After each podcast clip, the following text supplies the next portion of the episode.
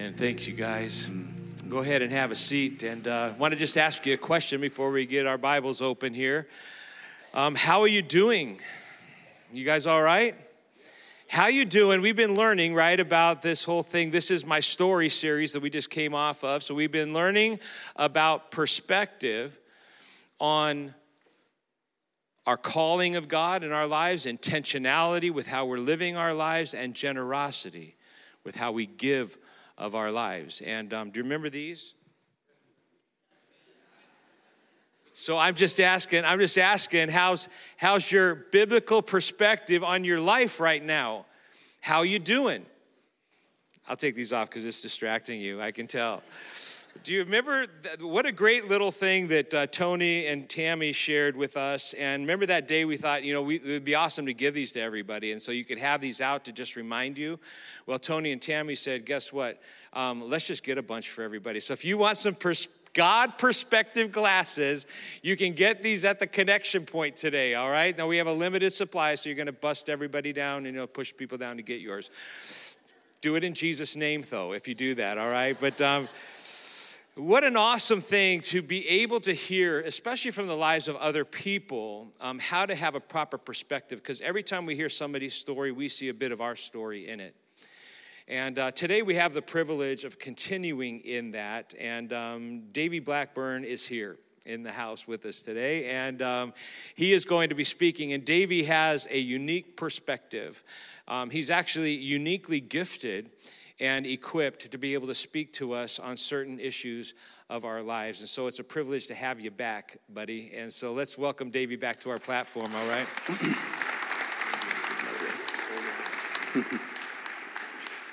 well, First Baptist, it is always an honor and a pleasure to be here with you guys. Um, you guys are like family to us. Uh, and you know, you may maybe I haven't had a chance to meet you, uh, and and if if so, I just want to kind of introduce myself a little bit. Um, but my name is Davey, and, and uh, I have, um, uh, man, it's so good to be with you guys. Holy cow, just looking out. This is, this is awesome. I, let me tell you this I get to travel around to churches all over the country and speak. Uh, and it's a privilege of mine to be able to do that for a living. But right now, in our the current state of our country, you don't see the churches packed out like this because of a lot of, I mean, just a lot of reasons right now. But good for you, First Baptist. Come on, good for you that you came to the house of God to worship, you came to the wellspring of life, right? You came to drink from the only well that can really give us any kind of sustenance, any kind of satisfaction, any kind of hope, any kind of healing, and that is Jesus. And it doesn't mean you can't experience Jesus elsewhere, but there's something special that happens when we pack in a room like this. Scripture says that his, his presence inhabits the praise of his people. Do you feel it this morning? You feel his presence? And it's just really cool to be able to borrow some of that from you guys, even just standing up here and seeing what God is doing in, in your life over the past um, couple of years. But uh, yeah, my name is Davey, and, um, and, and I have the privilege of leading a ministry called Nothing is Wasted Ministries. And um, it really spawned out of the story that many of you guys will know. And, and um, you, you, know, we lost, I lost my wife in 2015, and she was um, a daughter of this house. Um, she is the daughter of your pastor. And that obviously turned our world upside down, all of us. Um, and with, you know, without minimizing anything, you know, that we have walked through at all, I just want to say that in, in all of the stretch of the journey that we've been on, God has been faithful and He has been good. And, um, and I've shared many, many, many times of some of the things that God did in my life to really help heal me through all of this and the things He's doing in our lives. And uh, now I get to lead a ministry where we help people in pain and trauma. Uh, we say that we help people in tragedy, trauma, and major life transition find purpose in their pain.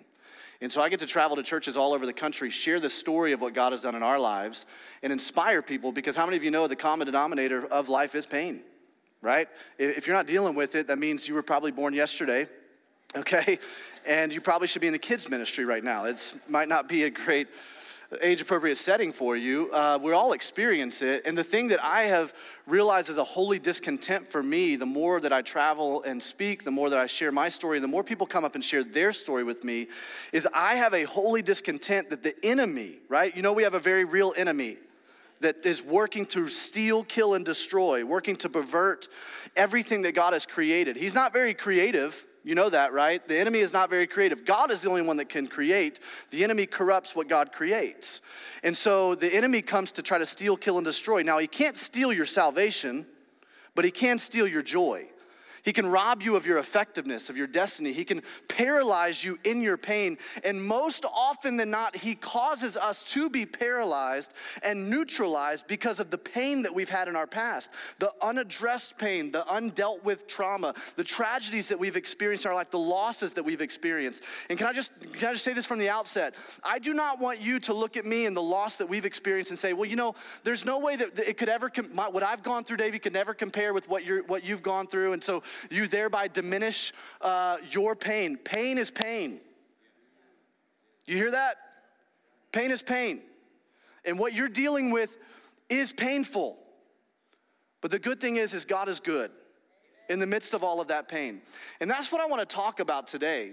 Uh, because as I get to uh, you know lead this ministry and help people in this, um, there, there are some things that I'm beginning to see that are major common denominators and threads of the people I see that rise up above their pain by the power of the Holy Spirit and live out what we would call a redemption story. And I love the fact that we're in the series talking about stories and testimonies. How many of you know Revelation 12 tells us that we will overcome by what? Come on, the blood of the lamb and the what? Word of our testimony okay? And so it's so imperative that we are sharing stories. Why do we share stories?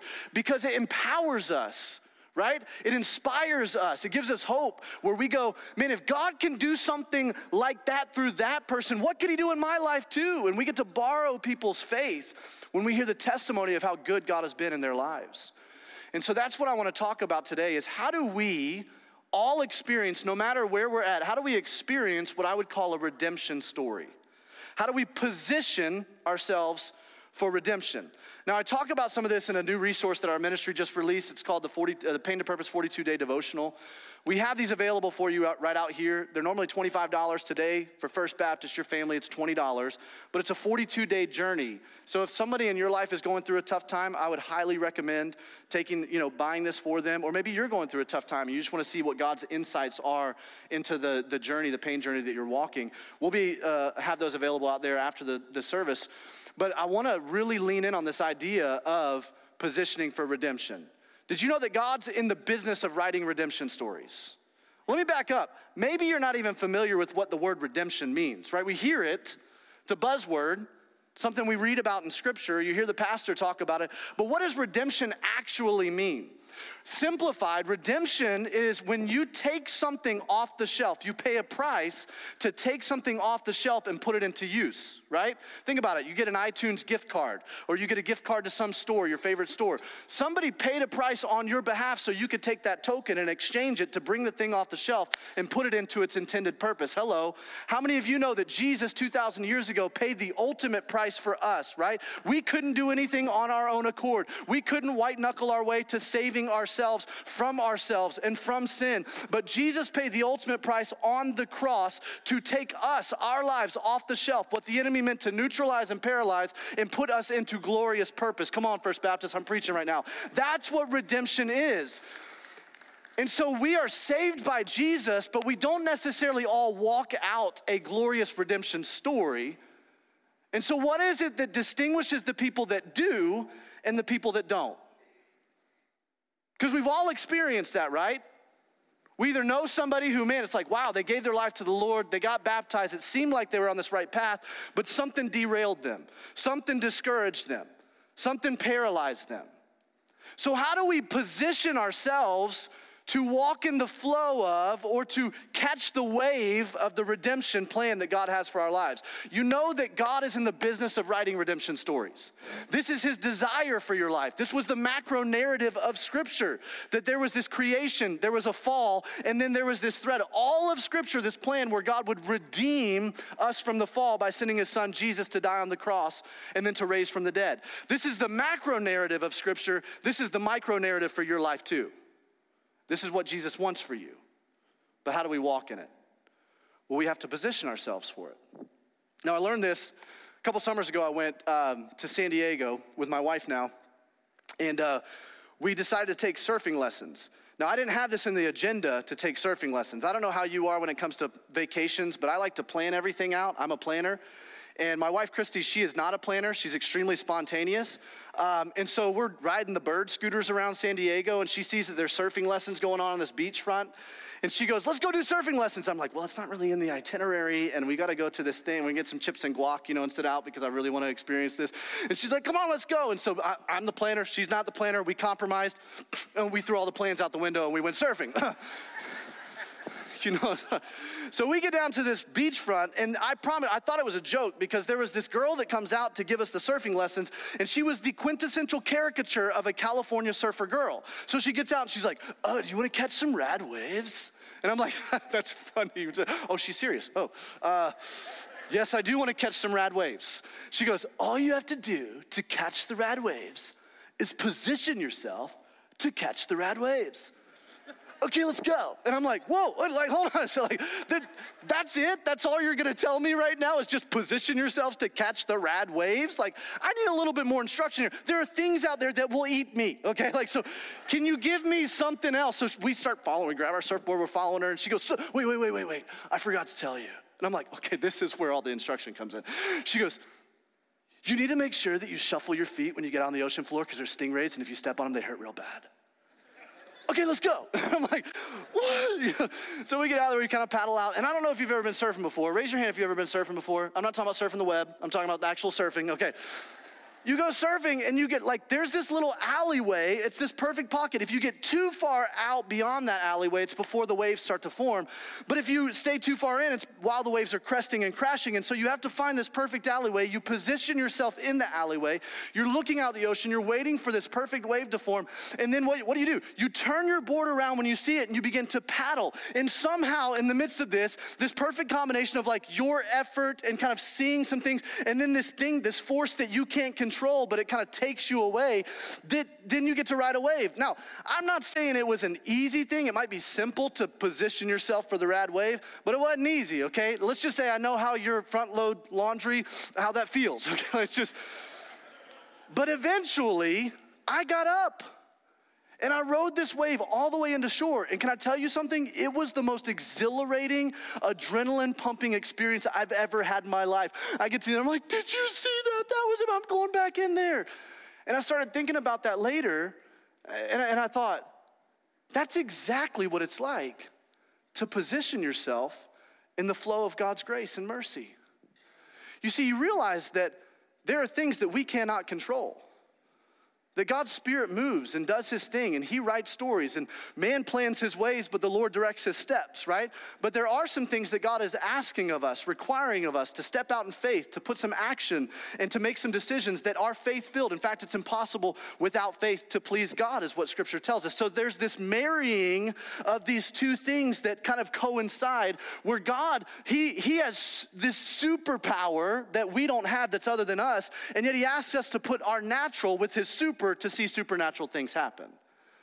And that's what I want to talk about today. What are the things that would position us rightly to be caught up in the flow of what God wants to do in our lives? For many of us in here, as we talk through this, you might realize that you might have to repent from some things. You might have to literally take your surfboard of life and, and turn the other direction. Isn't it interesting that Acts talks about, hey, if you want to experience refreshment, repent. And so, if maybe there's a season right now that you're in where you're feeling dry and you're feeling, I would say, hey, listen, if there's something that makes you feel a little bit convicted as we walk through this, is God, if God's word begins to reveal some th- stuff to you, repent. Because he wants this refreshment to come into your life. He wants healing. He wants hope. He wants grace to flow into your life. Now, we're going to be a little ambitious. Um, I'm used to preaching about 30 to 35 minutes, and Pastor Phil said I have 45, so I'm gonna take a little time. Here we go, come on. Um, and so I want you to read, I want you to turn with me in your Bibles to Ruth chapter 1, and we're gonna actually do a flyover of the book of Ruth. And I wanna show you in this story of Ruth that there is a uh, there are three different characters that position themselves differently and thereby they experience a different outcome of their story so ruth chapter 1 starting in verse 1 I want to read this. It says, In the days when the judges ruled, there was a famine in the land. Catch that? So there's crisis. So a man from Bethlehem in Judah, you recognize that place, Bethlehem? Pretty significant place, right? Some would say it's the epicenter of the beginning of what God wanted to do here on earth, right? It's the, this is where Jesus came and he was born. And so Bethlehem becomes a very prominent place in Jewish history and in our history. And it says that they, from Bethlehem and Judah, together with his wife and two sons, went to live for a while in the country of Moab. The man's name was Elimelech. Say Elimelech. His wife's name was Naomi, and the names of his two sons were Mahlon and Chilion. They were Ephrathites from Bethlehem. Any Ephrathites in here? Any? Okay, all right. Um, and they went to Moab to live there. Now, Elimelech, Naomi's husband, died, and she was left with her two sons. They married Moabite women, one named Orpah and the other Ruth. After they had lived there about 10 years, both Mahlon and Chilion also died. And Naomi was left without her two sons and her husband. From the very outset of this story, it is blanketed with tragedy. The, the, the, author of this wants us to know that there is a crisis going on right here. But, but if you kind of step aside from that, what you have to understand is the original Jewish listener, because things in this day were passed down through oral tradition before there was an actual written word, when they would hear this being read, they, they would noted something. They would have said, oh my gosh, like their ears would have perked because of all the names that were listed in this passage at the very beginning. The reason that would have been notable to them is because names held a significant meaning in early ancient Jewish culture. Names were not just given to a child because it was, oh, what's uh, trendy or what's not going to get made fun of at school or, you know, the way that we pick names. The way names were picked is that it was very prayerful. And so they would pray about how, what they should name their child, and that name became this prophetic prescriptor to the child's destiny. And, and so they would, they would pray about it and they would name the child. And then you would normally see that this name had one of two directions, one of two trajectories that their life could carry out based on the meaning of that name. And as they would name it, they would kind of step back and they, everybody knew that the different trajectory or the different direction, the choice of which direction that that child went in, lay in the child's hands. This is why you see over and over in Scripture God renaming people right? You see Jacob being renamed to Israel, Jacob meaning deceiver, right? Heel grabber, supplanter. His life characterized that for a long time. And then God decides to change his name to one on whom God fights, right? On, on whose behalf God fights, which is Israel. So instead of you fighting and deceiving and trying to strive and pine for your own way, why don't you trust God? And this is going to be a people that trust God, that he's going to fight their battles for them. So God tries to rename people in scripture to try to reset their identity. And this identity is set from the very beginning, and a trajectory is given, and it's kind of the two sides of the same coin, where you see one is a positive trajectory and one is a negative trajectory. But the choice of whether or not that child was going to go in the positive trajectory or the negative lay in their hands. Listen to me. The choice on whether or not they were going to align themselves with God's redemptive plan for their life or a destructive plan that the enemy wanted to lure them into lay in their hands. So let's look at these names Elimelech. Elimelech means God is king. I find it really ironic that this man whose name God is king had first settled his family in the city of Bethlehem, that was kind of the epicenter of, the, of Canaan, the promised land, where God always promised that he would provide for and protect his people, where he would sit on the throne as their king. And the second crisis hits their life, famine hits their life, he decides to supplant his family out of the promised land and go to a land that is a very godless uh, uh, enemy nation, Moab, where there was corrupt, massively corruptible, corrupt practices that were taking place in Moab, child sacrifices. They were a, a people who had decidedly been uh, uh an enemy and, and formed animosity against God's people. And so here's Elimelech, who, whose name means God is king, but when crisis hits, it reveals who really is king in his life. Come on, isn't this true of us? In fact, the Jewish Midrash, which is the rabbinical interpretation of the Hebrew scriptures, would tell us that he goes to Moab to strike up a strategic alliance with the king of Moab because he doesn't have a lot of confidence in God providing for his family. The next best thing would be his sons providing for his family. Well, he doesn't have a lot of confidence in his sons, and we can tell that because of how he named his sons. He named his sons Mahlon and Chilion. Mahlon means invalid, Chilion means pining or wasting away. All right, not a lot of confidence there. So he goes to the king of Moab And he says, Will we strike, can you strike up a strategic alliance to take care of my family? I will marry your sons off, or my sons off to your granddaughters, Orpah and Ruth. And that is where Elimelech thinks he's gonna receive his protection. The problem is, is he's gone outside of the places of God to receive his protection. And every time you go outside of the places of God, every time you go outside of the ways of God, you remove yourself from the protection of God. And there is nothing that can really protect you from this. And tragedy strikes their life. Elimelech dies, Mahlon dies, Chilion dies. Now, listen to me, friends. Mahlon, Chilion, and Elimelech don't die because they removed themselves from the protection of God. Hear, hear, me clearly. Tragedy didn't happen in their life because they removed themselves from the protection of God. Tragedy happened in their life because they're human beings. Hello. Tragedy happens in our life because we live in a fallen and broken world. Not because we've done something wrong and removed ourselves outside of the favor of God or somehow He's punishing us or anything like that. That's not why tragedy happens. That's not why there's pain in this world. There's pain in this world because we live in a fallen and broken world. Jesus told us this. He said, In this world you will have sorrow, but take heart, for I have overcome the world. So let me ask you a question. When tragedy strikes, would you rather be in Moab or would you rather be in Bethlehem? Would you rather be aligning yourselves with the people and in the places of the enemies of God, or would you rather be under the protection of the ways of God around the people of God in the places of God? Come on. I would rather be in Bethlehem. And that's the first thing we have to realize if we're gonna position ourselves for a redemption story, we have to immerse ourselves in the places of God immerse ourselves in the places of God. Because what I have found is that when things begin to dry up in our lives, the first reaction of us as humans is to jump ship and try to find the thing that we need to, to, to try to satisfy our soul over somewhere else that is different than the only person that can satisfy our soul, Jesus. And we strike up strategic alliances with these little g gods. Hello. We call those coping mechanisms pain management. I wonder what little g gods that we've struck up strategic alliances with in here today. Like the, like the little g god of alcohol. You know, it's just, it's just been a really, like, it's, it's been a tough day. I just really need that glass of wine. You what? You need it? Well, wait a minute.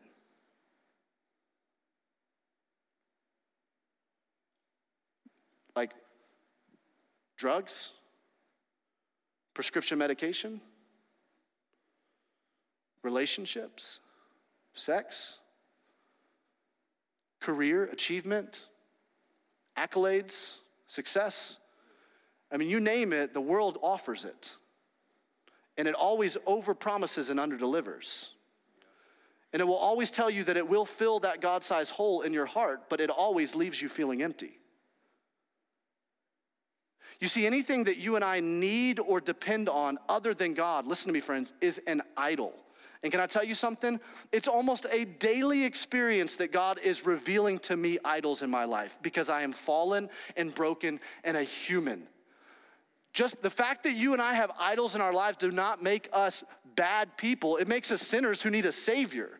And we need to apply the gospel to those spaces of our life so that those idols can be broken so that we only depend on Jesus. We have to, and the only way we do this is by immersing ourselves in the places of God. So, practically speaking, what does that mean? Well, getting in God's Word on a regular basis. Right? You get in God's Word, not so that you necessarily get in God's Word, but so that God's Word can get in you. I've hidden my word, I've hidden your word in my heart so that I might not sin against you, right? When God's word gets inside of you, then it just kind of comes out of you and it flows from you when your life is squeezed. So we get in God's word and we immerse ourselves in it and we spend regular time with Him in prayer and, and, and, and we memorize and meditate on Scripture. And that's immersing ourselves in the places of God. Can I ask you, what, when was the last time you had a regular season where you were spending time in God's word? Well, Davey, it just feels kind of dry. Like sometimes my life just feels really dry and it's just, I'm struggling to really hear from God. You know what I'm encouraged by? I love the Hebrew language because the Hebrew language gives us some insight into the language of God, right? And that's the, the ancient Hebrews, they believed that, that, that, that the Hebrew language was God's language, right? It was the language that was passed down to them. But one of the things about the Hebrew language is the word for desert Okay, the word for desert is the word midbar. It's akin to the word dobar. Dobar is the root word for the word midbar. Midbar means desert, dobar means speaks. Come on. How many of you know that it's often our desert seasons that God speaks to us the most? Let's go. Why? Because sometimes God has to remove us from all the things the world is trying to distract us with and that the world is promising us so He can get us to a space where we are clearly listening to Him in sole dependence on Him so He can download to us insights that we wouldn't otherwise know if we were in this mountaintop experience. And so, even though it feels dry right now, continue to apply yourself and immerse yourself in Scripture because when you do that, I promise you, God will reveal some things to you in His time and it will be perfectly appropriate for that season. Church, I mean, man, I'm preaching to the choir because we're all here, but at the end of the day, how much has the enemy tried to rob us from the fellowship of believers over the past year and a half? Come on. Literally every excuse that we possibly can. Why? Because the enemy's tactic is if he can get us isolated, come on, then he can get us devastated. He can completely destroy our lives. His only tactic for us as believers is to divide us off from everybody else. Because then we begin to waste away. We're cut off from the body and we begin to waste away. But when we immerse ourselves in the places of God, friends, when we show up in regular church attendance, when we get involved, when we're life on life with each other, God does something so powerful in our lives. He fills us with Him. We begin to, as we talked about earlier, we begin to borrow other people's faith until we have faith of our own. Come on. It's the power of being with each other in these places. So we have to immerse ourselves in the places of God. Our temptation is, is when things dry up, we tend to want to jump ship. If our marriage is drying up, Feels kind of dry right now in Bethlehem. I know, God, that you, this is like, the, I, I made a covenant, but, but Moab looks really attractive right now. Moab's kind of fun to be with. Man, Moab really gets me when I kind of talk about my problems over in Bethlehem. Moab understands me. Moab helps me to feel understood. I feel really good when I'm around Moab. Moab is a trap, it's a lure. I know it's dry in Bethlehem, but did you know that Moab is a desert region? And they were experiencing the same famine? So if it's dry in Bethlehem, come on, friends, it's drier in Moab. It's a mirage if it looks green, friends. It's a lot drier in Moab. Don't jump ship when things tend to get dry. In fact, I would implore you that when things get dry, you should dig deeper. Now, I don't know how many of you guys have ever been to Napa Valley, but when I was out in California, I went to Napa Valley, and we're like walking around all these vineyards, and I was shocked.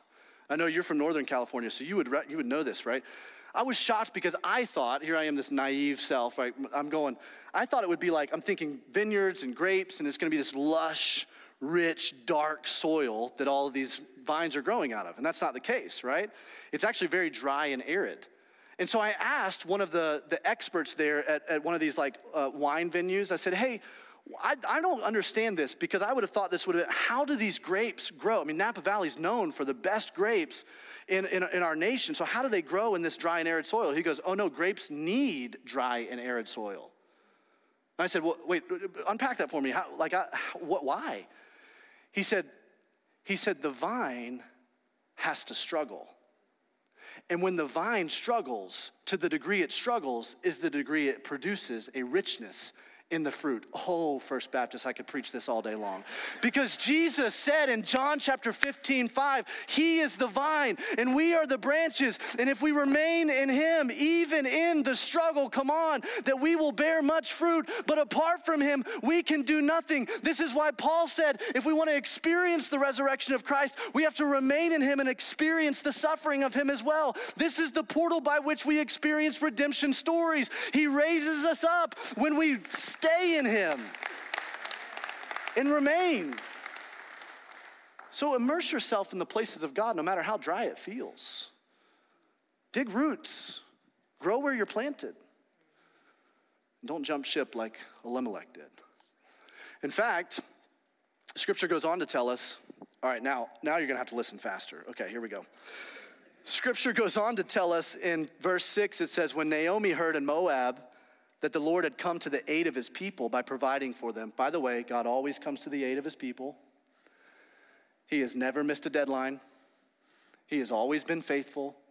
Even in the 11th hour, He's going to come through in the nick of time.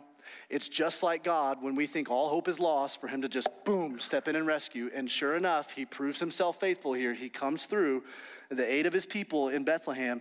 And it says, She and her daughters in law prepared to return home from there. With her two daughters in law, she left the place where she had been living and set out on the road that would take them back to the land of Judah. Now, halfway back, she looks at her daughters in law and she goes, Hey, listen, there's nothing here for you in Bethlehem. Go back to Moab, just live your life. I'm gonna go back to Bethlehem. And Orpah says, okay. And she goes back to Moab. Do you know what Orpah's name means? Orpah's name means the back of the neck. She literally, in that moment, she has this crossroads decision moment, and she decides, in this tragedy, she decides to turn her back on the places of God and go back to Moab.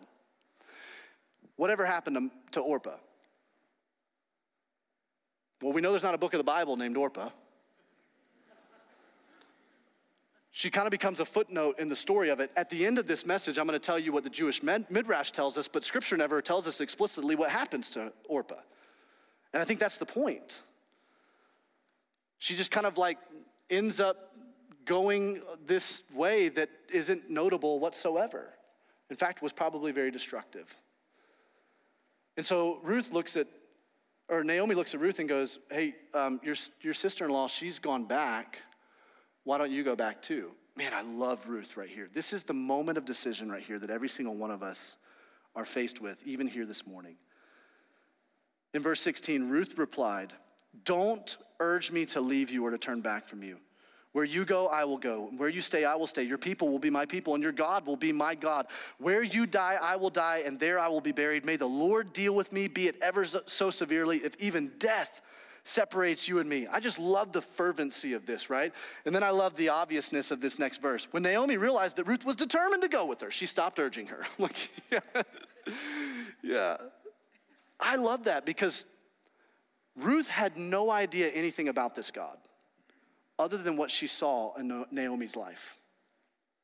Other than the, the, the semblance of a testimony that Naomi had, where she said, You know what? I know we've made the wrong choice to go to Moab, but now I'm going to turn back and repent and I'm going to go back to Bethlehem.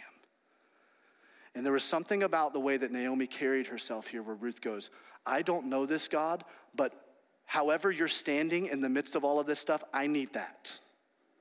So I'm going to follow you. Listen, friends, you have no idea the influence that you have as you share your story.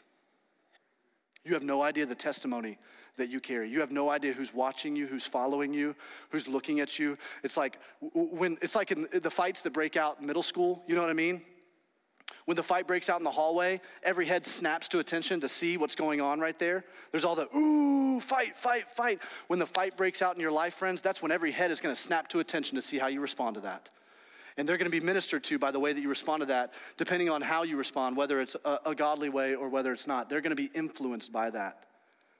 So be, pay careful attention to, to, the decisions that you make in this. And what we have found is that it's usually not the tragedy that ends up derailing somebody, it's usually the primary, secondary, or ter- tertiary decisions that follow those tragedies. And Naomi goes, I'm going back. Ruth goes, I'm going back with you. So we have to immerse ourselves in the places of God. The second thing we have to do is we have to surround ourselves with the people of God. Surround ourselves with the people of God. They get back to Bethlehem, and it says this in verse 1. Now, Naomi had a relative on her husband's side, a man of standing from the clan of Elimelech, whose name was Boaz. Say Boaz. And Ruth the Moabite said to Naomi, Let me go to the fields and pick up the leftover grain behind anyone in whose eyes I find favor. Now, let me just stop right here because this could be really confusing if you don't understand the context of what's happening here one of the things that God always intended for his people was that they would be blessed to be a blessing to other people. And that there would be, there, there were going to be outsiders and people cast out of society, marginalized, oppressed, right, ostracized, that he wanted them to be brought into the family of God. Okay? He wanted to be grafted in, as scripture often tells us. And so while he chose the Jewish people to kind of make his name known in all of the earth, he made provision in the Jewish law to make sure that the marginalized, oppressed, cast out, and ostracized could always find a place in the family of God. One of the ways this uh, was practiced is that when they would go and harvest their fields, because they were an agrarian culture, they would leave the corners of the field uncut so that specifically the widow, the orphan, and the alien would be able to come and glean from the fields and have provision, even though they weren't necessarily right standing members of society. Okay? Now look widow, orphan, alien. Ruth is all three of those a widow, an orphan, and an alien. And so Naomi knows this, encourages Ruth, yeah, go to this field.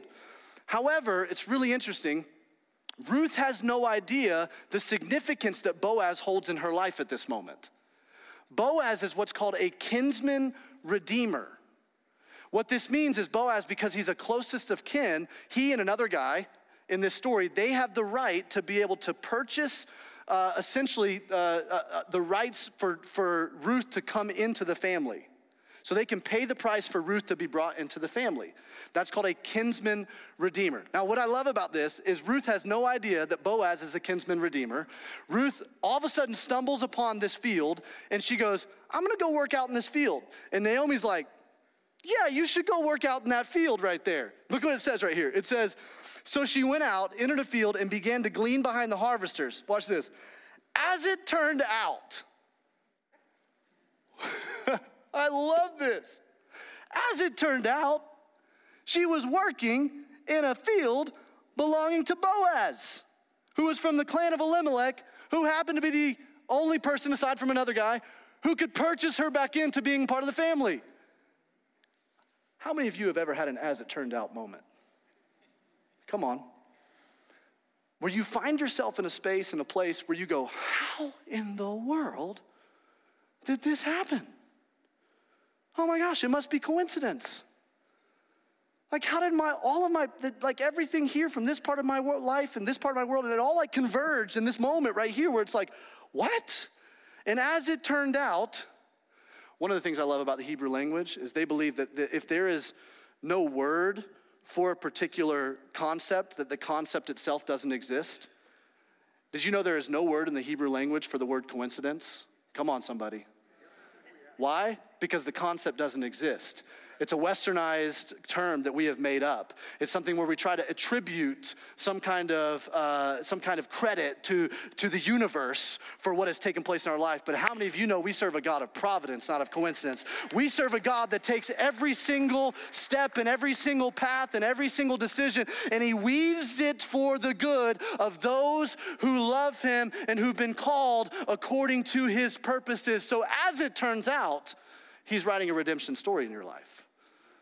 Now, what was it though? And I was so intrigued, I was so curious. What was it that drew Ruth to Boaz's field? I don't know. I mean, I can't tell you, scripture says explicitly what it was. But Boaz's name means strength. And if you're a leader in here, a supervisor, a manager, a boss, you know that the culture of what you lead flows out of the character of who you are. Come on. I believe that Ruth saw a culture, an ethos of strength in this field. Because all the people working this field, they were a part of the culture of this man who had a strength of character, a fortitude, a resilience, a faith that stood in the bedrock, no matter what would try to shake him. And so I believe that Ruth gets drawn to this culture of strength and decides to surround herself with people of strength. And it ends up positioning her in a place that it, as it turns out, just so happens to be the person who could purchase her into the family of God. This tells me that it's imperative that we are very careful who we surround ourselves with. Did you know that the first step away from God is usually the step away from the people of God? So adversely, I have to believe that one of the first steps toward God is usually the first step toward the people of God. And so, even right now, if you recognize that the people that you've surrounded yourself with are not people of character, they're not people of strength, they're negative, toxic, gossipy people, which, by the way, they, those people will only drag you down. You know that, right? I love that Dave Ramsey says that you are the average of the 10 closest people to your life. That if you want to see where your life is heading in the next five years, just look at the people around you. You see, you think you can bring people up, but usually they're dragging you down. And I love in church culture, especially, gosh, when there's a movement of God like this, I love talking to, to places where there is a movement of God going like this because I want to warn you that the way the enemy would like to get in and destroy the movement that God is doing right here is he wants to get in on the inside of relationships and divide. He wants to cause dissension and disunity. He wants to cause you, when you have a problem with somebody or you've been hurt with some, by somebody, something said or something did, he wants to cause you to go to someone else and talk about that so that it spreads around because it makes you feel better about yourself when somebody else is talked down about. You feel like it positions you a little bit differently in the status of this community. Instead of going directly to the person and saying, hey, let's talk about this, what's going on? Right? Can I, pro- I, I promise you something? I know it feels good when you're around a group of people and they're talking about somebody else. But if someone is gossiping about someone else to you, you better believe they're gossiping about you to someone else. That's not a person of character. That's not a person of strength that you want to surround yourself with. It will only destroy the movement that God is doing here and the movement that He wants to do in your life. We have to surround ourselves with people of strength, people of character, godly people. Plans fail for lack of counsel, friends. But with many advisors, with godly counsel, plans will succeed. Our life will fail for lack of counsel. I know some of us like to just go on our own and our, on our rogue because we don't want anybody kind of speaking into our life. But you need people who love you more than they love their relationship with you. You know what I mean? That aren't afraid to tell you the things you need to hear, that are gonna stir you up and spur you on toward love and good deeds, as Hebrews tells us. We've got to surround ourselves with godly people, iron sharpening iron. Ruth goes to this field just so happens to be the field of Boaz. And what happens? Well, I think that leads us to the last point. The last point is this that we have to remind ourselves of the promises of God. Remind ourselves of the promises of God. Now, let me, get, let me kind of back up and go in reverse. Before Ruth goes out to this field, actually, while the women were, are about to arrive in Bethlehem, it says this in chapter 1, verse 19. So the two women went on until they came to Bethlehem. When they arrived in Bethlehem, the whole town was stirred because of them. And the women exclaimed, Can this be Naomi? Did you know that Naomi's name means sweet? So when they're coming back to town, these women are like, Oh my gosh, this is Naomi. She's got this sweet presence about her. And it says, uh, Can this be Naomi? But look at what Naomi does. She says, Don't call me Naomi. Don't call me sweet. She says, Call me Mara. Mara means bitter because the Almighty has made my life very bitter. So she changed her name. Naomi decided to put a label not just on her situation, but she decided to label herself by her situation. She decided to an, adopt an identity of her situation. This is what we do, friends. You fill in the blank. I am, right? Now, I happen to work with a lot of people who have experienced loss, and one of the things I see on Instagram profiles and Facebook profiles is identifying themselves by that. I am a widow. I am a widower. I am a divorcee. I am an addict. I am unemployed. Can I tell you something, friends? That is not who you are. That is a season that has marked your life, but it does not have to define your life.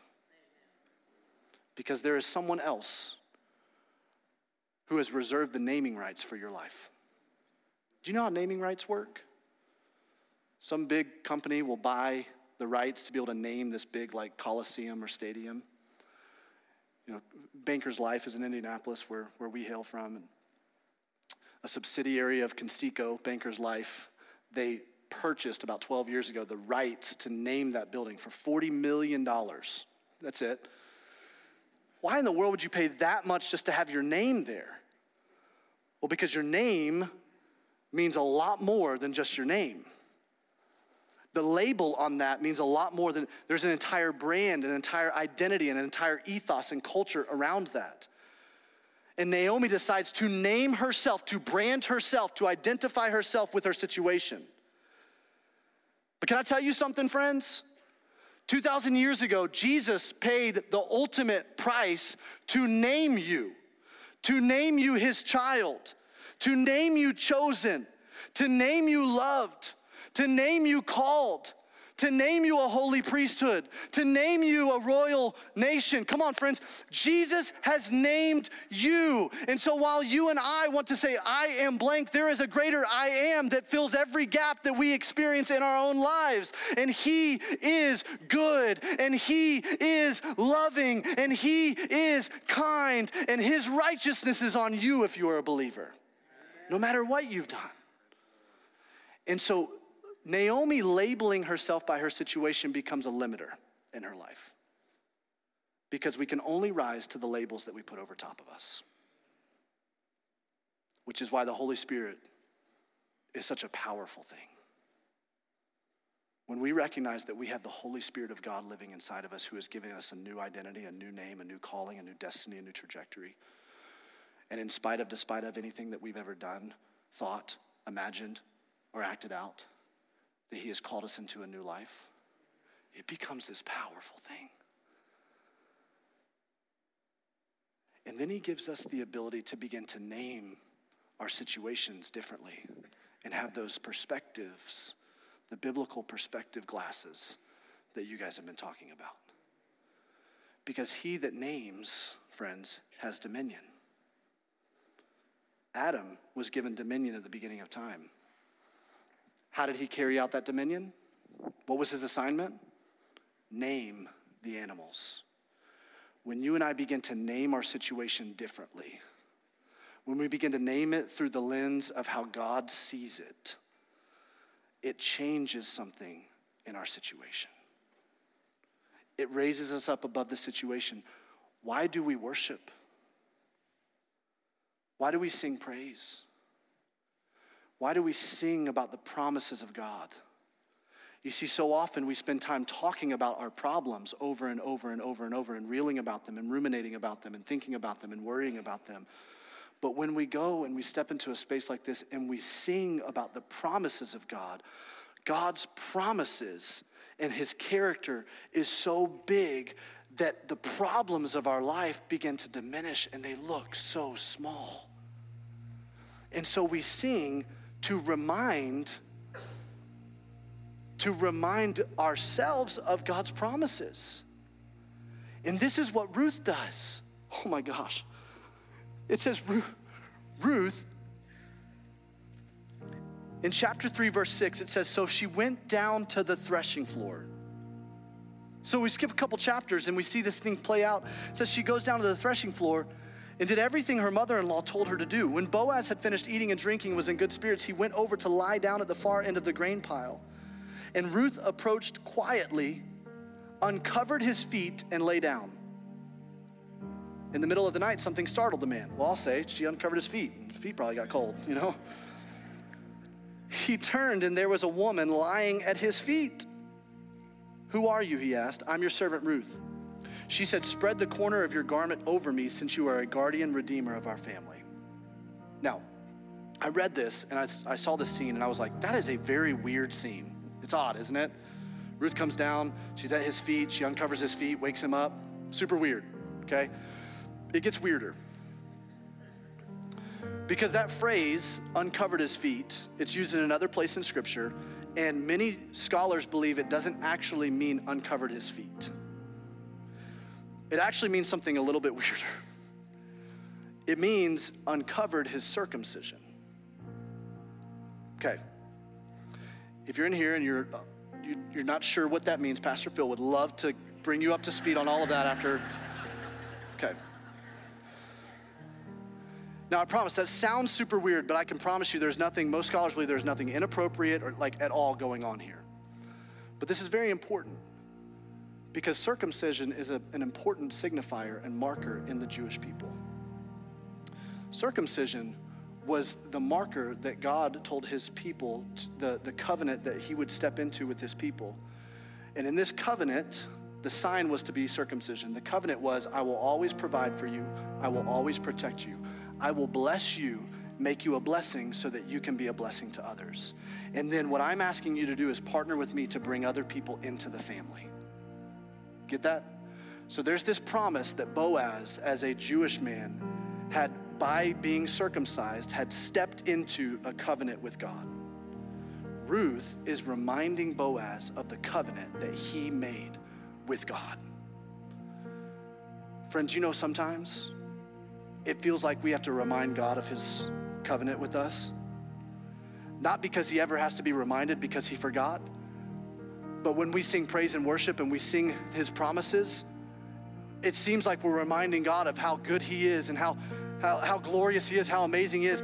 It's not reminding Him, it's reminding us because we need to know it. Because we are easily we easily forget. He does not easily forget his promises. He is always faithful to bring them out to fruition. But there is something that stirs in us when we begin to step into praise and we are reminded of God's promises that we begin to have this empowerment where we can walk courageously in the difficult things that God has asked us to do. Because the things God asks us to do in this fallen and broken world is not easy. It's not easy but we have the empowerment of the Holy Spirit who is able to do immeasurably more than all we could ask or imagine. What? According to his power at work in, in, within us, not our own power.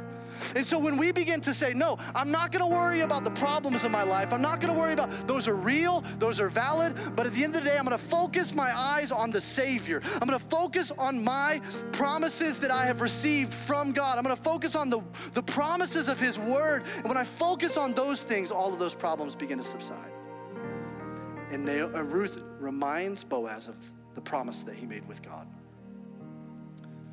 Three different widows Three different responses, three different trajectories. Orpah turns her back on God. Naomi grows bitter toward God. And Ruth, she befriends God. She tucks herself in the cloak of her kinsman redeemer. Ruth's name means friend. Now, whatever happened to Orpah? Again, we don't know from Scripture. We don't. I wish I could say we did. We know from what the Jewish rabbis used to teach. They taught that Orpah went back to Moab and that she ended up having four great grandsons. Now, we know what happened to Ruth. Ruth had a great grandson, didn't she?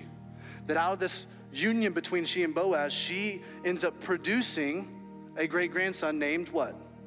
David. Wonderful name, by the way. And and he became the greatest king that Israel ever knew. And then ultimately, in his lineage, come on, the King of Kings came. And God fully redeemed Ruth's life, even included her in the genealogy in Matthew. To note, I can take everything and anything that seems beyond repair and bring it into the family and restore it and redeem it. So her great grandson was David. The Jewish Midrash teaches us that Orpah had four great grandsons. All four of them were giants. Do you know what one of them was named? Goliath.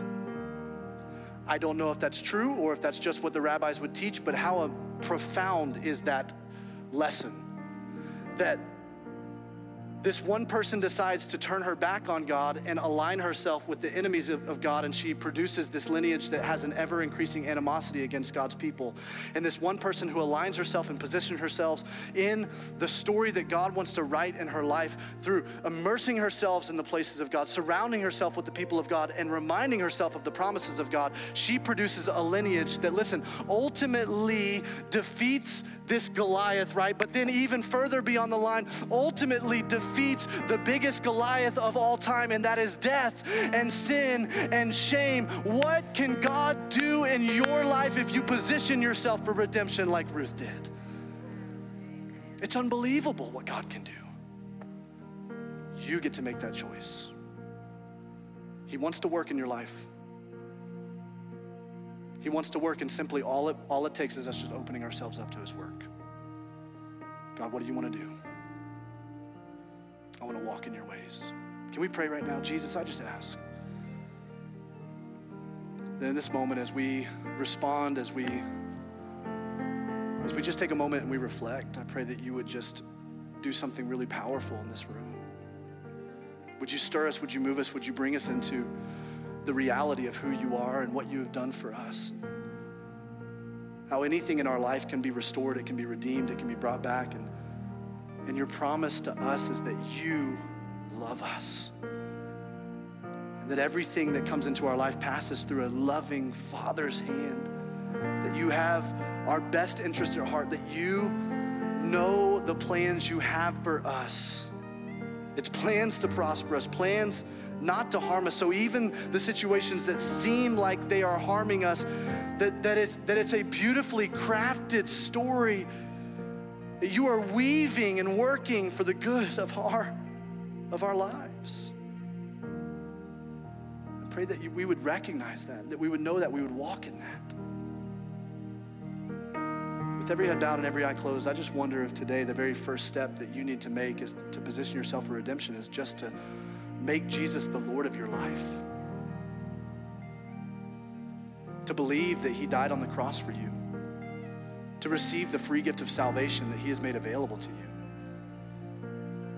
To believe and trust in the resurrection power of Jesus. There's nothing we can do to save ourselves. There's nothing that we can do to rescue ourselves. It is only by the finished work of Jesus on the cross that we can be plucked up from the miry clay and our foot can be set on a rock. But right now, I believe He's calling some people. He's calling you home. He's saying, put aside those little g gods, put aside those idols, and, and come into relationship with me. I love you. I will fill you. I will restore you. I will uphold you with my victorious right hand. If today you need to step into relationship with Jesus, would you just, right where you are, every head bowed and every eye closed, would you just say, hey, hey, Jesus, I need you? Just cry out to him. You can do it silently, but do it in your heart. Say, Jesus, I need you. I need you to rescue me. I need you to save me. I want to give you the keys to my life. I want you to be Lord and Savior. I've tried to do this by myself, I've tried to do it on my own. And I continually fall up short. Would you rescue me? I believe you died on the cross for me and you raised from the dead and I want to follow after you. In your name I pray. With every head bowed and every eye closed, if you just prayed that prayer with me just now, would you just put your hand straight up in the air? Let me see it. Nobody looking around. Just put your hand up. Amen. Amen. Amen. Amen. Amen. Amen. Amen. Amen. Amen. Amen. You can put your hands down. If you prayed that prayer to receive Christ, we want to connect with you. We want to journey with you. I would invite you to come down and talk to one of the pastors afterwards. We'll be down here. A prayer team will be down here after the service. I would invite you to go to the Connection Center and tell somebody, say, Today I prayed to receive Christ. We want to walk with you in this journey because you just made the greatest decision that you could ever make in your life. You have jumped out of the starting block of the greatest journey that you could ever have in your life, and we want to walk with you in that. So, Jesus, right now, I just ask that as we as we as we leave, as we dismiss, as we as we go from here, would you give us courage? Would you give us strength to be your people, to be your church? I pray, Lord, that you would give us the strength to repent from the, the spaces that, that, we are, that we've been residing in, that we've been immersing ourselves in, that we would leave the Moabs and head back to Bethlehem where you show us that, where you reveal us those, uh, of those things in our life. Pray that you would just continually remind us that you are with us and that you love us and you have good things for us. When the world tries to distract us, when the world tries to get us off mission, bring us back into that. We love you. We ask these things in your holy and precious name. Amen. Amen. Amen. Guys, thank you so much for letting me be here. Thank you for letting me share. Um, Pastor Phil, I'm going to let you come up and close it for us. And uh, I love you guys. I love you guys.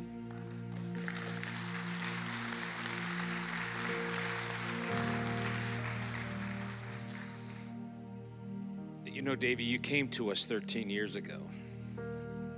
You were just like a punk kid.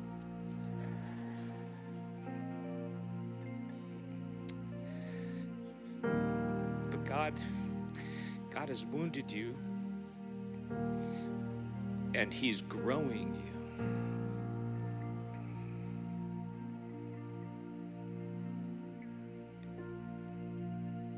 And I don't want to be in a hurry right now. Some of you are like, come on, Phil, come on, get us out of here. I'm sorry if it's, there is, there is, the Lord is moving in here right now. And I know we have another service coming in, they can just wait. Because God's got something powerful for them. And maybe I'm making this all about me, but I I need I need prayer. Because I want to rename myself. And I fight that every day. And I know I'm not alone here. And um, I don't even know how to do this. So I'll just tell you what's on my mind. I,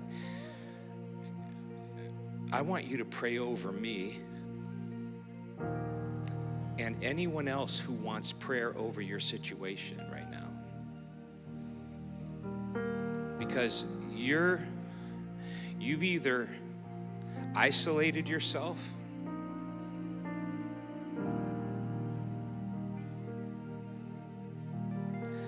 renamed yourself or you have forgotten that your father is a good and he loves you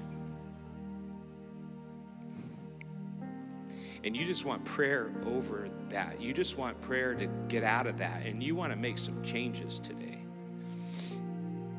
I need that right now. And if you need that over your situation, if you don't need that over your situation, don't feel bad. That's awesome. That's awesome. But if you're like me and you need that and you want to stand right now, signifying, I need that, or you want to just walk your way down here, I'm going to ask you to come back up here and just pray over us that God will help us with this. Because without the Lord's help, I, I can't do it. And so, how do you want to respond, church? How do you want to right now? You can stand where you are and say, I want prayer over my situation. You can come up to the front here and, and just stand underneath this with me.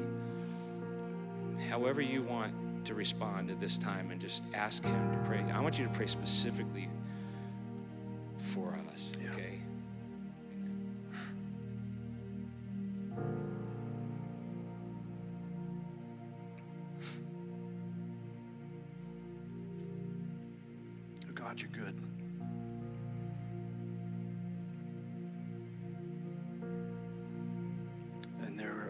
We feel like we're at a loss for words, and yet your Holy Spirit intercedes on our behalf. And you become everything that we need in those moments.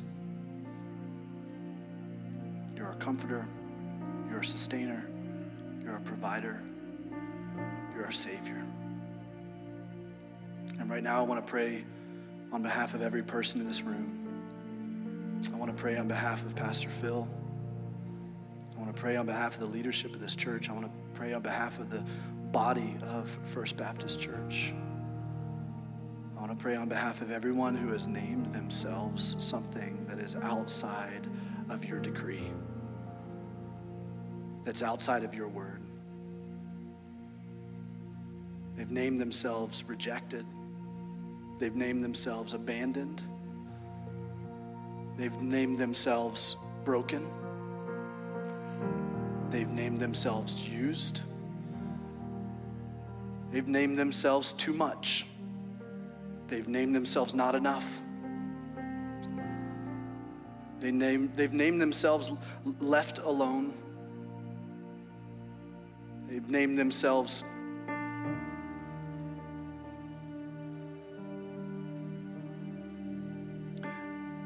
they've named themselves shouldn't be here.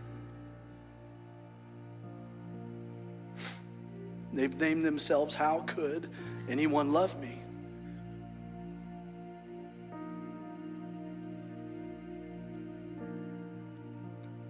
And so, Lord, I want to speak your truth over this congregation right now. I just ask that you would give them the perspective, give them your eyes to see who you are, and that you have declared them righteous. You have declared them chosen. You have declared them called. You have declared them loved. You have custom designed a plan for them that they are here not by accident, not by happenstance, but they are here for a reason. There is a divine providential meaning for them sitting here right now today. That you want to move and stir in their hearts and lives like you have never moved and stirred before. You want to bring waves of refreshment into the tired spaces of their souls. You want to bring revival into the crevices where we feel like we are dead. And so, God, I pray right now that you would give each one of us, your Holy Spirit can do this for each one of us. You can give us a new name. You can declare something different over our lives. Even as I speak right now, I may not be able to say all of the different names that are represented here in this room, but you can, Jesus.